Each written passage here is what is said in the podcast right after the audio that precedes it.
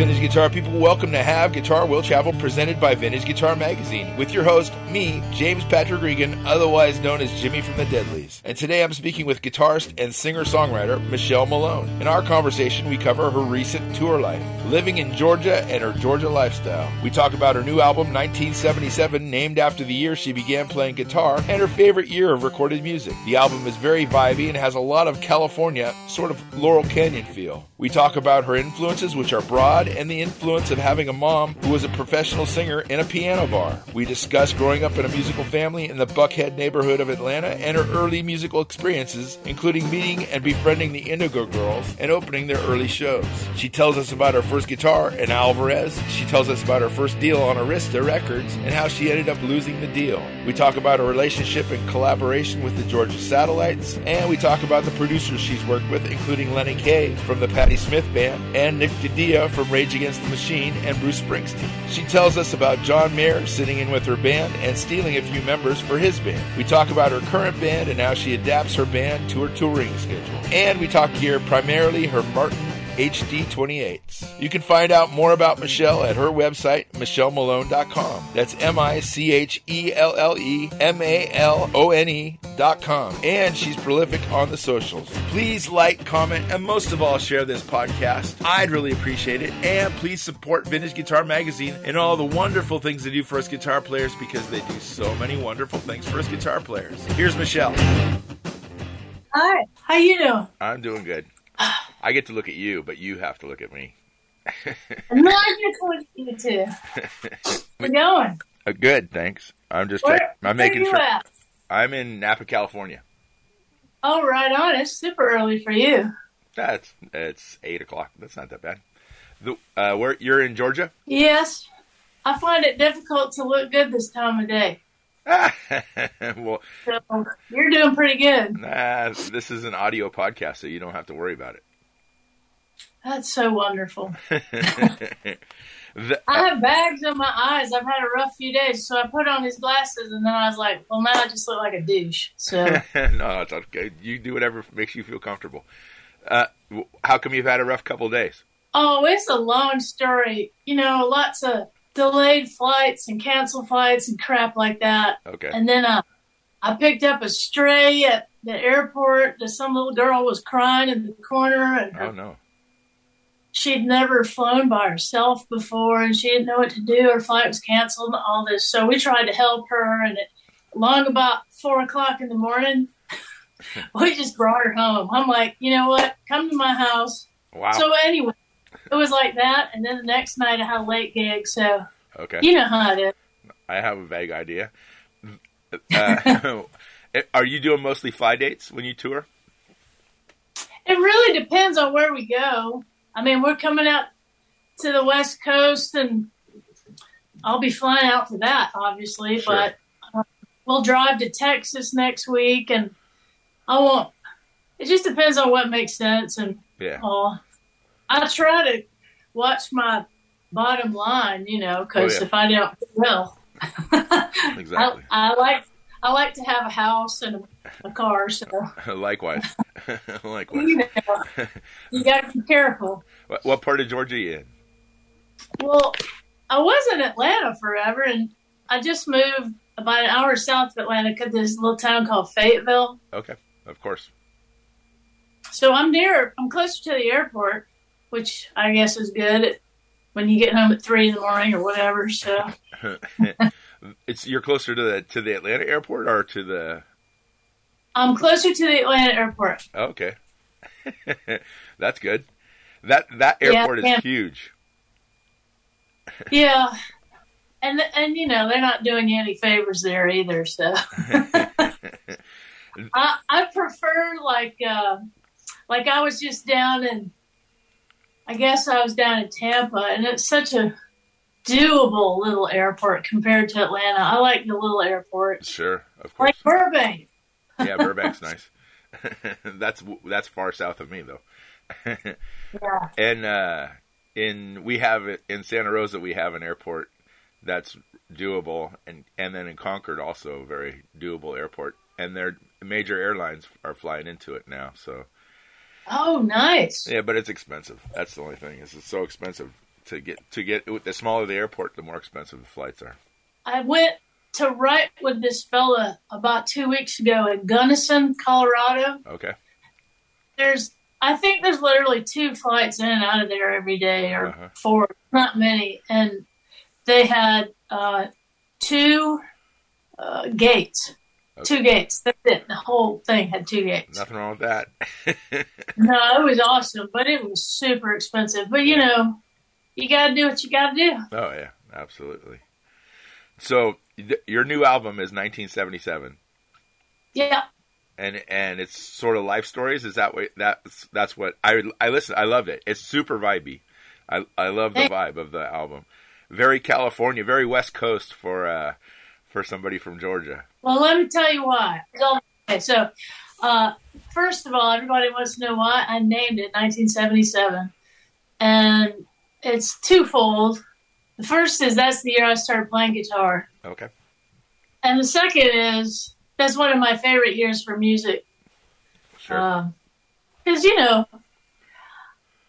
I I I grew up in that era, and I think that was the best music ever made. And I I love music from uh you know now all the way back to I would say the twenties, and I'm familiar with it all. And I grew up. Uh, my mom's a professional singer, okay.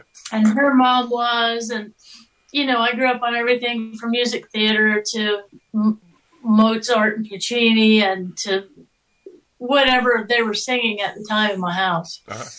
and then everything in between. Um, you know, with Mahalia Jackson to Led Zeppelin, Okay. and I love it all. But that '70s era is a real sweet spot because you got this this juxtaposition between, you know, they they figured out something in the music industry in the '60s, and then in the '70s they figured out how to get it to the masses, yeah. and it had this reach, and I think it it kind of maybe changed not only the industry, but I think it changed the listeners to a degree.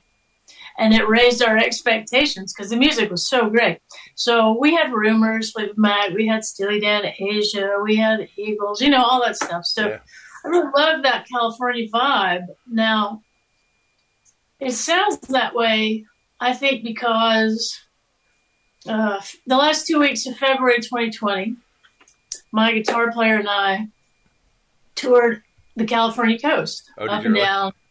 We did, and, and we had like two days off for two weeks, and we just soaked it up. You know, we've been out there before, but we love it. And Yeah.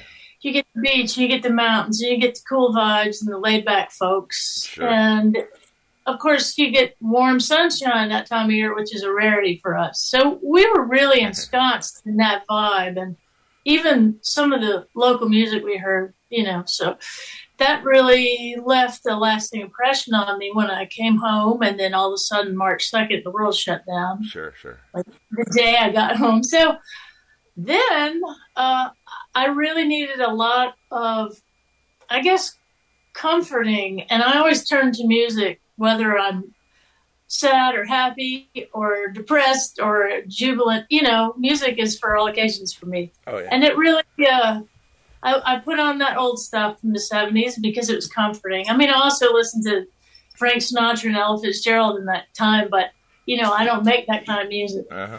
make guitar music. So so that's those are the two reasons why this record has that California vibe. It's a bit of a retro vibe too, but sure. Yeah. No, I definitely. think good. Yeah, yeah, yeah. So Yeah, I I love the song "Even the Queen." That that's one of my favorite songs on there. I I love the the poppiness of it. oh, thanks. It's upbeat and fun, and it later I figured out it sounds an awful lot like uh, "Poor Poor Pitiful Me." Oh. well, there you go. There, I mean, that that's Laurel Canyon right there. It is, and you know, I don't do these things on purpose. It just happens. And then later, I also figured out not who I used to be sounded a lot like Neil Young. Uh-huh. But when you grow up on that music, it's just all in there. Yeah. Yep. Exactly. It's very very much driving music. Like I could see myself driving down the highway listening to your record. Exactly. Exactly. Um, So, can we start? You mentioned you started playing guitar in 1977. Could we? What started you playing guitar? Your mom was a singer. Your grandmother was a singer as well. Yeah. Um, there's a lot of folks like me whose grandmothers both played piano in the church. Sure. And everyone sang, and you know, it's just I always took it for granted that people had musical families. And I remember going to see my grandmother sing in church or sing at a piano bar. Uh-huh. And I remember going to see my mom sing in church or go watch her sing in a local club or hotel bar, you know. Uh-huh. Her gigs were rough, man. They were like four or five sets a night. Oh, wow. Four and five hours a night, five and six days a week. Man. I know. I don't know how she did it. Um, and, and, they smoked everywhere back then, you know, so that oh, yeah. made it twice. but that's neither here nor there. So, um, yeah, I just grew up watching them do that, and I thought that was normal. Yeah. Then she married my stepdad. They met in the band, and he's a drummer and a voice teacher. Okay. He taught me drums, and I think when I was a little kid, uh, you know, we used to go see music even when my mother wasn't in the band. So I remember going to see this fella on a Sunday night. It was a jazz trio, and he played saxophone, and I just thought that was the coolest instrument I had ever seen, and I I played that in school band from then on. Okay. And that was my first, you know, first I'm a singer. Then I played sax, and I found my brother's guitar in his closet when I was 11, and he told me not to touch it, so that's all I wanted to do. Of course, of course. This is all in Atlanta. Yeah. What part of Atlanta? Well, I guess technically it's Buckhead, but it wasn't Buckhead we know today. Okay. Buckhead was such a small town back then, you know. Um, you could kind of walk everywhere, and my father worked at the Sears department store in downtown Buckhead. And wow. It, you know, when he got out of high school, he was there, and it, it was just very doable, you know, and all your friends live nearby. Now it's, I don't even recognize Atlanta, and I, I feel like a stranger in my own towns in that respect. I'll drive down the highway and look around and not really recognize where I am. I know instinctually where I am. Sure but it's so different. that you mentioned um, playing in the school band. Did you play in bands outside of school when you were in high school, or when you were in school? Uh, I had a friend up the street from me in high school, and he played drums, and he loved classic rock. And you know, so I would go up there. He was up this really steep hill, and I'd carry my guitar up there after school, and we would jam. And he uh, he and I enjoyed the same music. You know, it was a lot of classic rock Stones and The Doors and Zeppelin and stuff like that. So that's uh, what we tried to play. Well, I'm sure it was terrible. and, uh, and not to mention the fact that back then in high school we smoked a ton of pot. so I'm sure we were extra extra terrible. But uh, you know, that's what you do in high school, I sure. guess. Absolutely. And so, when did you were you were you playing and singing at clubs at at some point, just solo, or or was it? Did you get in a band with the, with the guitar player? No, I I didn't do that. I wasn't there but about a year, and then I left home and kind of bounced around, and uh, you know, I I wasn't until I got into college that I started playing music out um, so I met the Indigo Girls. Wow. And we were all in, they were in Emory and I was at Agnes Scott here in Atlanta. Uh-huh. And uh, they were just getting started and and they convinced me to come play some of my original songs at one of their shows and that's how wow. I got started. I was never brave enough opened the door so widely and extended such nice invitation that I felt obligated and it also felt like the right time, you know. Yeah. And I played three songs at some little club called the Dugout down in Emory Village, where the kids hung out. You could get, you know, probably a three dollar pitcher of beer and wings for nothing, and, and that's that was my first real gig. And then from then on, I played at a lot of their shows, and then I started playing around Atlanta in my own shows, and Uh-huh. you know, uh, timing and being in the right place at the right time. That's that. That counts for a lot. I Oh think. yeah, for sure. The but so playing your own shows, like how did you make that transition from from opening to to playing? Very badly. I didn't have a car. I didn't have a license. Um, and when there were gigs where I needed to bring a PA, I had to borrow my friend's stick shift car. And I remember just, you know, trying to get to the gig and that, like, "Er, ah, er, ah, ah." I couldn't drive a stick shift. So, you know, it was that. And then I, I didn't have a lot of grace on stage. I mean, it's taken me my entire career to get to the point where I'm even this good. You know? There's some people who play guitar for five minutes and are incredible. Like, you know, they come out of the womb a finished product. You know, and I, I, I would think like Steve Ray Vaughan or or John Mayer or people that I know just from the get go sounded like them and knew what they wanted to do and knew how to do it immediately. And that was so not me. It's just been really a, a learning experience all the way. Yeah, but that's a, it's a learning experience for all of us. Were you still playing your your brother's guitar at that point, or did you did you have your own guitar now? No, my parents got me a guitar shortly after that. It was an Alvarez, and uh, I was hanging on my wall. It's not anymore, but I, it's here in a case somewhere. Okay. I love that guitar. It got all tore up. I loaned it to my little brother at some point, and I, I guess somebody came to his house and put their foot through it. oh no. oh no.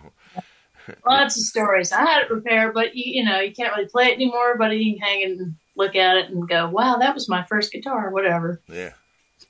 How did you, how did you work into getting a deal at Arista? I I have no idea. You know, um, it seemed to me in the mid '80s when I got started, a lot of local bands put out their own records on their own label hmm or on indie labels, and there were a lot of indie labels in Atlanta at the time or Athens, Georgia. So I followed suit, put out a record, and then um, a guy from the local Creative Loafing, uh, it's like an entertainment paper, Sure. weekly, um, came to see me and loved my record and just started pitching me around and really came to bat for me. And next thing you know, he started managing me, and then I was signed to a label, and it it was very strange. I don't even remember that being my goal. Uh-huh. I just loved music and wanted to play it. But then when other people started getting signed, then I got signed and I thought that's the way it was supposed to be and Yeah.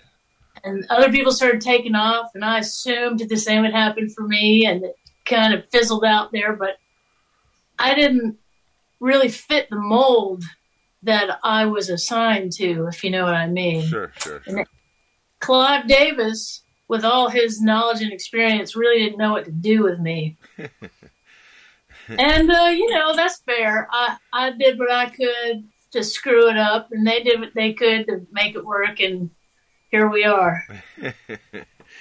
Uh, Did you was it a big letdown when when you got dropped or Uh, I didn't get dropped. Is the strange thing. I quit. My Oh. brother had gotten really sick, Oh. and at some point, at some point, um, after I think three years, I've been with Arista, and we've been turning in a lot of demos and things, and they didn't like any of them. Hmm. At some point, they actually said to me that they wanted me to be more like Joan Jett.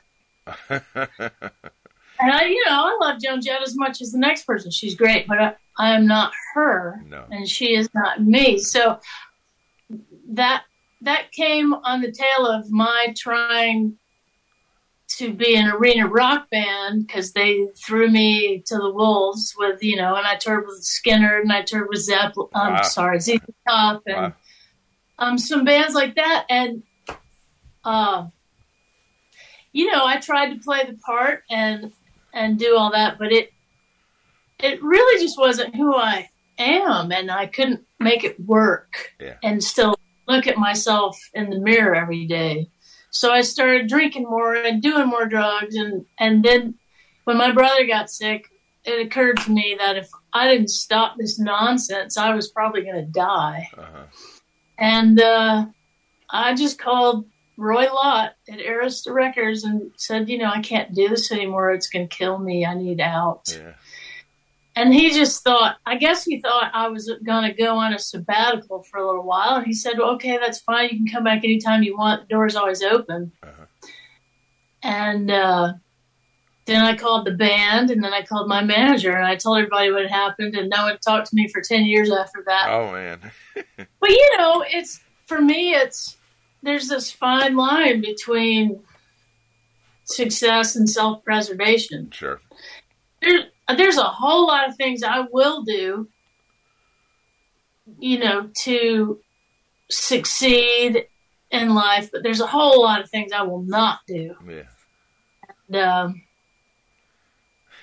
I can't pretend to be someone that I'm not. It's just not in my DNA. Yeah. I, I wish it were, because if it were, I'd you know probably be rich and famous, and that'd be something different to contend with. But I'm pretty darn happy at this point, and I I've seemed to have made it work for myself. So I don't really have too many regrets, except for maybe the people I hurt along the way. yeah.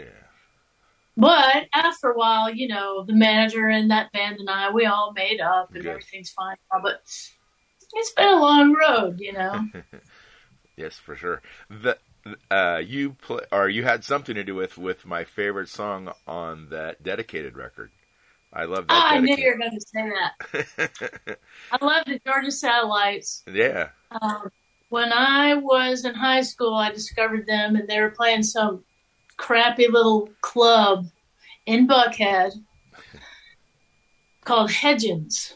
You know, and it may have held 150 people on a Saturday night. It was tiny, and there was always a line out the door to get in when they played. They played, I think, uh, every Sunday or Monday or something like that. Anyway, they to me were like Atlanta's own little Rolling Stones. Yeah. They were so good. And, and then, um, you know, Dan Baird and Rick Richards were obviously in the band. Yep. And uh, uh, the producer, Brendan O'Brien, was playing bass with them. Oh wow. And he would swap off with Rick and play guitars. I mean, it was a force to be reckoned with. You, you couldn't believe how great it was. And that influenced me too. That's one of the biggest Southern influences I ever had, honestly, Uh-huh. besides, you know, blues and jazz and, and, and Georgia rock and roll is just, I think it's the backbone of, of what we now call rock and roll. But Sure. uh, yeah, I loved them, and and so I got to be friends with Dan and Rick after I got signed, and we had played some shows together and things, and and so I guess when that situation arose, Dan thought of me and, and invited me to come sing backup. Right so on. I was that's quite the honor, and then to get to you know be in a five minute band with Benmont Tench and those folks, pretty intense. That's great. Again, it's like timing, right? Yeah. But still, that's that's amazing. I mean, it, it takes takes talent as well. I guess there's so much talent out there, though. You know, Uh, but that's what you do with it. Uh, timing isn't a factor for sure. You worked with produ- producer Nick DiDias. Was that on your Arista records, or was that with? Uh, that was after that.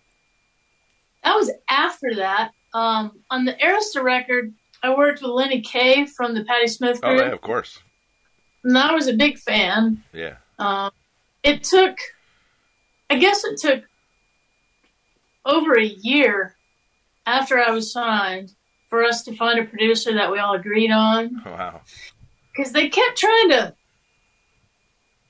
get me to work with these big rock producers, and I didn't care for the sounds and the arrangements and the tones and their attitudes, quite frankly. Yeah. None of it worked for me. And when I met Lenny, and it's ironic that it took that long because Patti Smith was signed to Arista.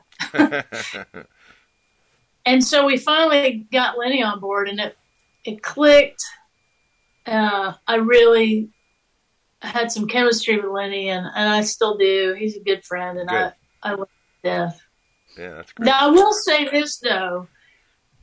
We we practically had a fist fight in the studio because so there you know, on one on one hand, I think the label tried to get him to get my band to quit. So Wow. he was really hard on them. Yeah, the label never wanted me to keep my band, and that was another reason it took so long for us to get a producer because I wasn't going to work with anyone that wasn't going to let me keep my band. Yeah. Um, you know, maybe to my detriment, but they were my brothers, and and I'd been with them for many years, and I feel like I needed that, and I have no regrets there either. And then the other thing I remember Lenny telling me is that he wouldn't let me play any Stones chords. And then I swear, five minutes later, Sheryl Crow's first record comes out, and what's it full of? yeah, it's a tone Stones chords. anyway, uh, you know, he he was a came from more of a new wave punk rock background, and and although I liked that stuff, that wasn't really my backbone. Yep. So there was that, but I love Lenny. Uh-huh. So, what was it like working with Nick DiDias? Nick is great. Nick is very creative and in a inward way. He's not incredibly outspoken. He's not incredibly demonstrative, but he has such an instinct. When he sits behind the console, he almost sometimes looks like Ray Charles. Oh, wow.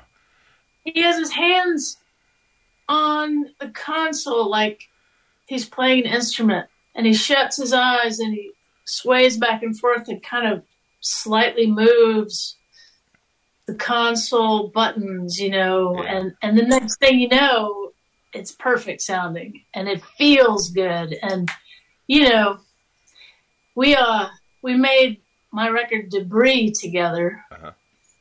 Uh, I think that was 2009, Okay.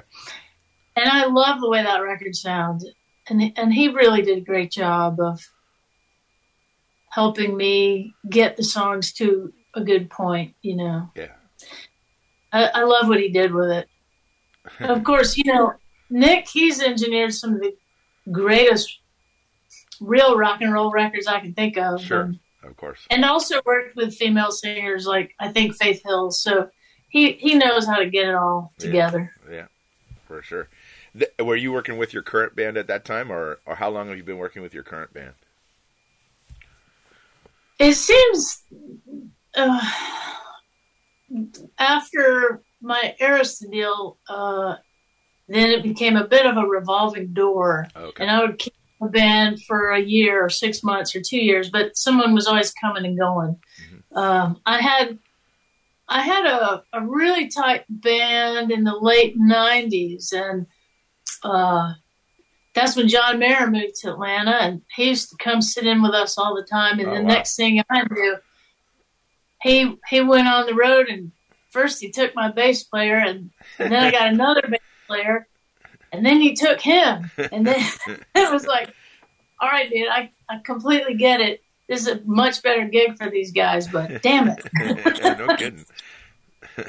That's not right. Yeah, you can't get angry at people for for wanting to climb the ladder and make more money and have better gigs. So, but, but yeah, so but I've had the same guitarist now for six or seven years. His name is Doug Keys, and Uh-huh.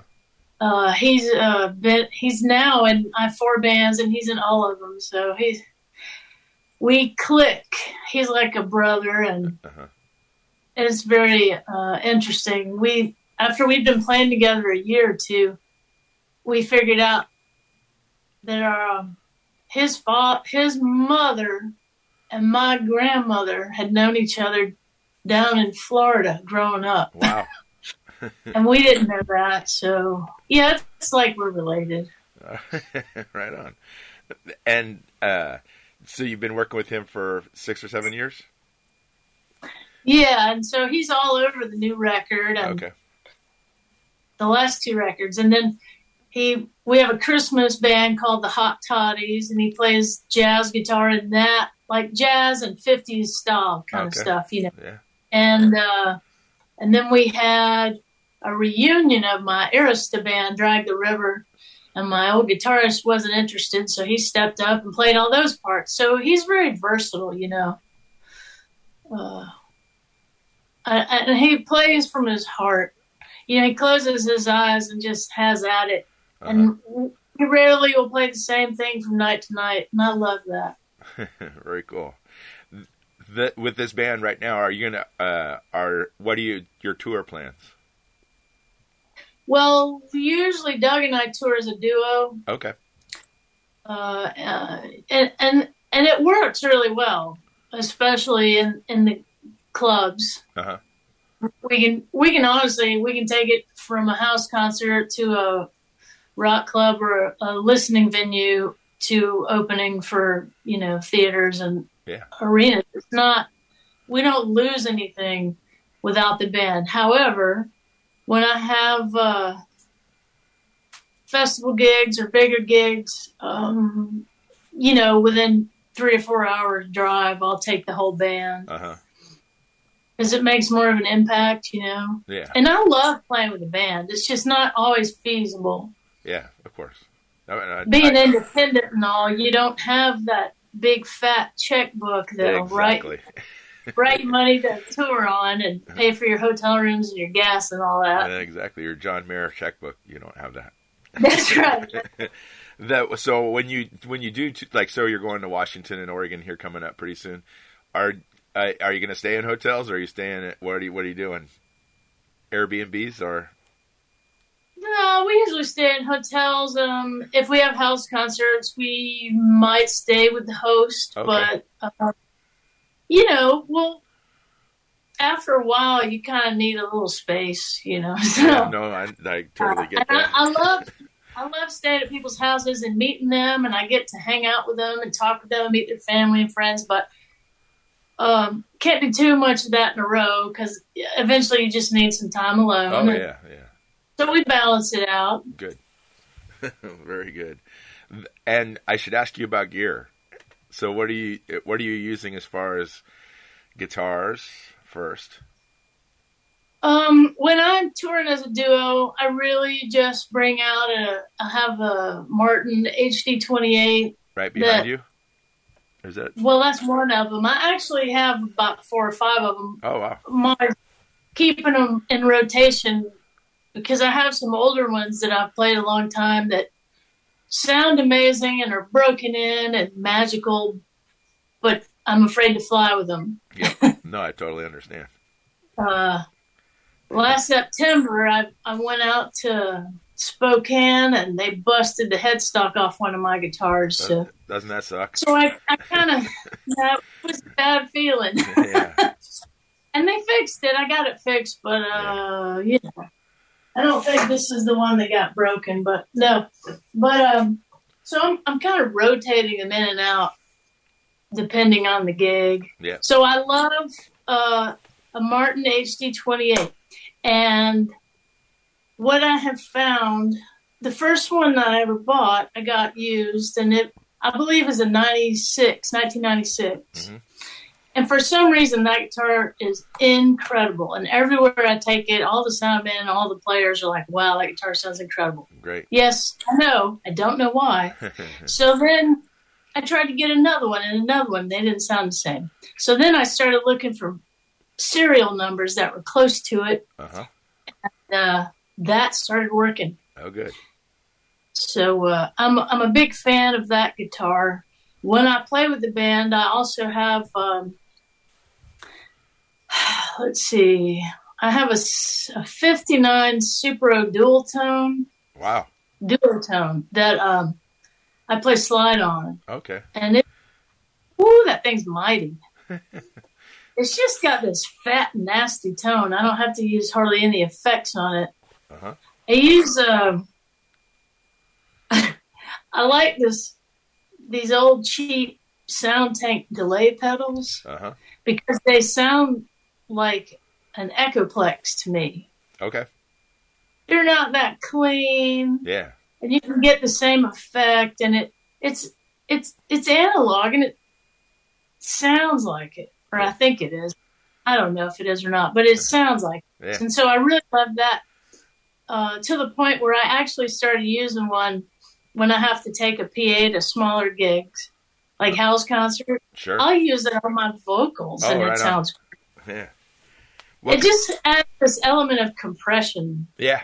without a lot of hoopla. Yeah. So I like that. Yeah. They've, they've actually really gone up in price in the past couple of years, which I'm surprised about because they used to be like thirty bucks. Wow. You can't fix them; they're so cheap. When the jack breaks, you just have to toss it, pretty much. Uh, So uh, I, I I like that, and um, I have a, a compressor I'll use, uh-huh. uh, Keeley compressor, and two, that's really just for slide. uh-huh. The two knob compressor or the four knob compressor? Uh, it's a two, the Yeah. two knob. The good one. I don't like a lot of uh, knobs. Likewise. In fact, my preferred amp nowadays is this little Supro Super. It's from 59 as well. And it's got one volume knob and it's the same on and off switch. So I have no choice. And I good. like it. Yeah. I got a lot going on on stage, and the last thing I want to worry about is twisting knobs. Yep. I agree. I So that's pretty much that. And I and I like a Tele Custom. I've got an old, I guess it's a '74 Tele Custom that I love. Wow. Nice. And so those are my main workhorses. I got a bunch of other stuff that I don't play as often, but Yeah. I'll use in the studio. You know. But what kind of? Do you know what kind of pickups are in your uh, Martins? Yeah, I started using. Well, I think I used to use uh, the Fishmans. Yep. Was it uh, the Matrix? Yeah. Yeah. And uh, so one of my guitars has that, and my main guitar has uh, who makes the Venue DI? Uh, is it LR Baggs? I don't know. Yeah, yeah, yeah. My brain is fried. I, So, I yeah, can't believe I got now it right. I use the. no, you're doing better than me.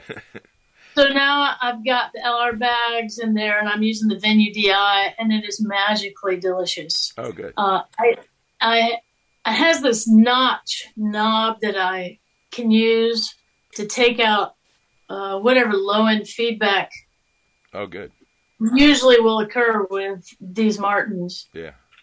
without without getting too heavy handed. And so it still sounds great. And I actually have gotten to where I can EQ it with two or three of my guitars and use the same line. Yeah. And one EQ will work for all of them instead of having to have three different lines like I used to, which was a big pain in the ass. So um, that venue DI has really simplified my touring life. I really love it. Mm, Cool. I, I better let you go because Zoom is going to cut us off in any second now because we only, Oh, we only get well. 40 minutes with Zoom. But how do people get a hold of you? michellemalone.com is uh, where you can find me and my videos and all the stuff. More than you ever need to know about me is there. and you can reach me through there too. I, I get a lot of those emails. Good. If it has my name on it, I'm probably going to get it. right on. And uh, and yeah, you can send a book inquiry or whatever. Right on. Check out the Hot Toddies or my my cover group Canyonland that plays Laurel Canyon songs. Oh, right on. That's my new favorite side gig. right on. I like that. I that. never had a, a cover band until about a year ago. I'm doing my career backwards. Good for you. and what, I really enjoyed this. Thank you. I enjoyed it as well. Uh, social media. What what's your? Are you on social media at all? I am. Uh, it's uh, almost all of them. Instagram, Facebook stuff is at Michelle Malone Music. Okay. Apparently, there's a softball player and a stripper named Michelle Malone, so I couldn't have that. and on Twitter, I'm Michelle Maloner with an R on the end of my name. Good. Do what you can. well, thank you very much, Michelle. It's been an honor to speak with you. Thank you. I appreciate it. I hope I get to meet you uh, when I come out to California. I, you know what? I'll I'll be, be watching and and uh, I'll reach out if you're out if you're coming out this way. Thank you. Thank you. Or maybe Have I'll see. dinner. yeah, you as well. Bye bye. right. Thanks for listening to Have Guitar Will Travel. You can catch up on all the things I'm doing at thedeadlies.com. And I'm on all the social media platforms as well. And please support Vintage Guitar and all the wonderful things they do because they do many, many wonderful things for us guitar players. Thanks. Please subscribe. Please tell a friend. And I'll see you guys next week. Bye, guys.